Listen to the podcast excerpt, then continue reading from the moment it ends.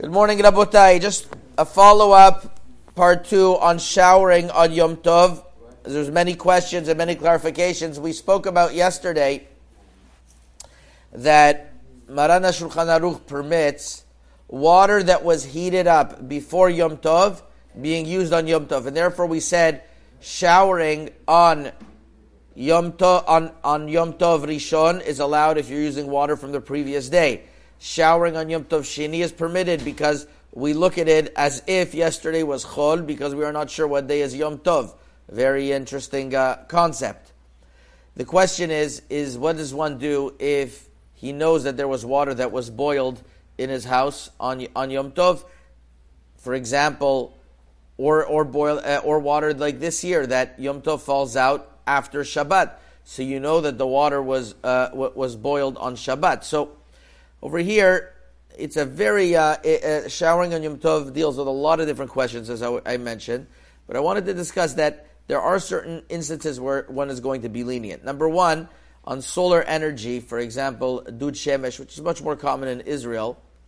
Rav Ovadia Yosef in uh, in in Chazon Ovadia, in the aforementioned places, Hilchot Yom Tov, uh, Daf Mem Bet, and Daf Kuf Nun Zayin, both says that since a Dud Shemesh is something that works in a way that it's chama and it's uh, it, it, the water that comes in might be only dirabanan forbidden because it's toldot chama and it's not he doesn't have intention of cooking and it might be a grama. And because of all of these reasons combined the water that's being cooked is not water that's being cooked by isur that you would never come to, to to make an isur of cooking.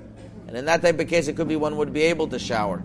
Another another possibility is uh, is in regards to buildings that have a, a, a, huge amount of, of water, buildings that have a huge amount of water, and those buildings, there's no way that the person is, when he opens it up, it's happening because of him.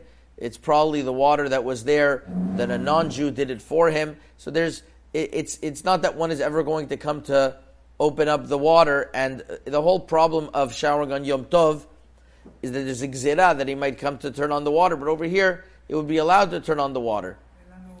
That is, that is. I'm not saying on Shabbat, but at least on Yom Tov, it's water that you can't say that there would be a gzira on. And the third thing is that nowadays, since people, it's common for people to shower every day, it could be that it's considered something that wouldn't be allowed to turn on hot water on Yom Tov, considered shaveh lechol nefesh. All of these are great discussions and therefore, I would think that if somebody is going to be in a situation where it's uh, where he thinks that the water might have been heated on Yom Tov, so he should wash with warm water, not hot water. So if once again, for Sfaradim, if one knows that it was water from the day before, he's allowed to take a hot shower. If one is not sure, and it might have been water that was cooked there today, so if it's a dud shemesh, another solar energy, or if it's a if it's water from a um, from a building, there's makom to be lenient also in hot water. Otherwise, there are reasons to permit it still, but in that case, one should do like what I said yesterday: is wash with warm water, not hot water. Wash with warm water, and then there wouldn't be such a gezira. Um, one last halacha, just to finish off the halachot in Siman Shin Chavav in regards to putting on perfume on Shabbat and on Yom Tov. Here there's a prohibition of molid recha. So the poskim discuss whether one is allowed to make a new smell. In other words, he's he's really creating a new smell that wasn't there. And the most poskim are lenient that if it's on clothing, then it wouldn't be a problem. Speak about a little bit more, but I just wanted to finish up those halachot. Chazak uvaruch.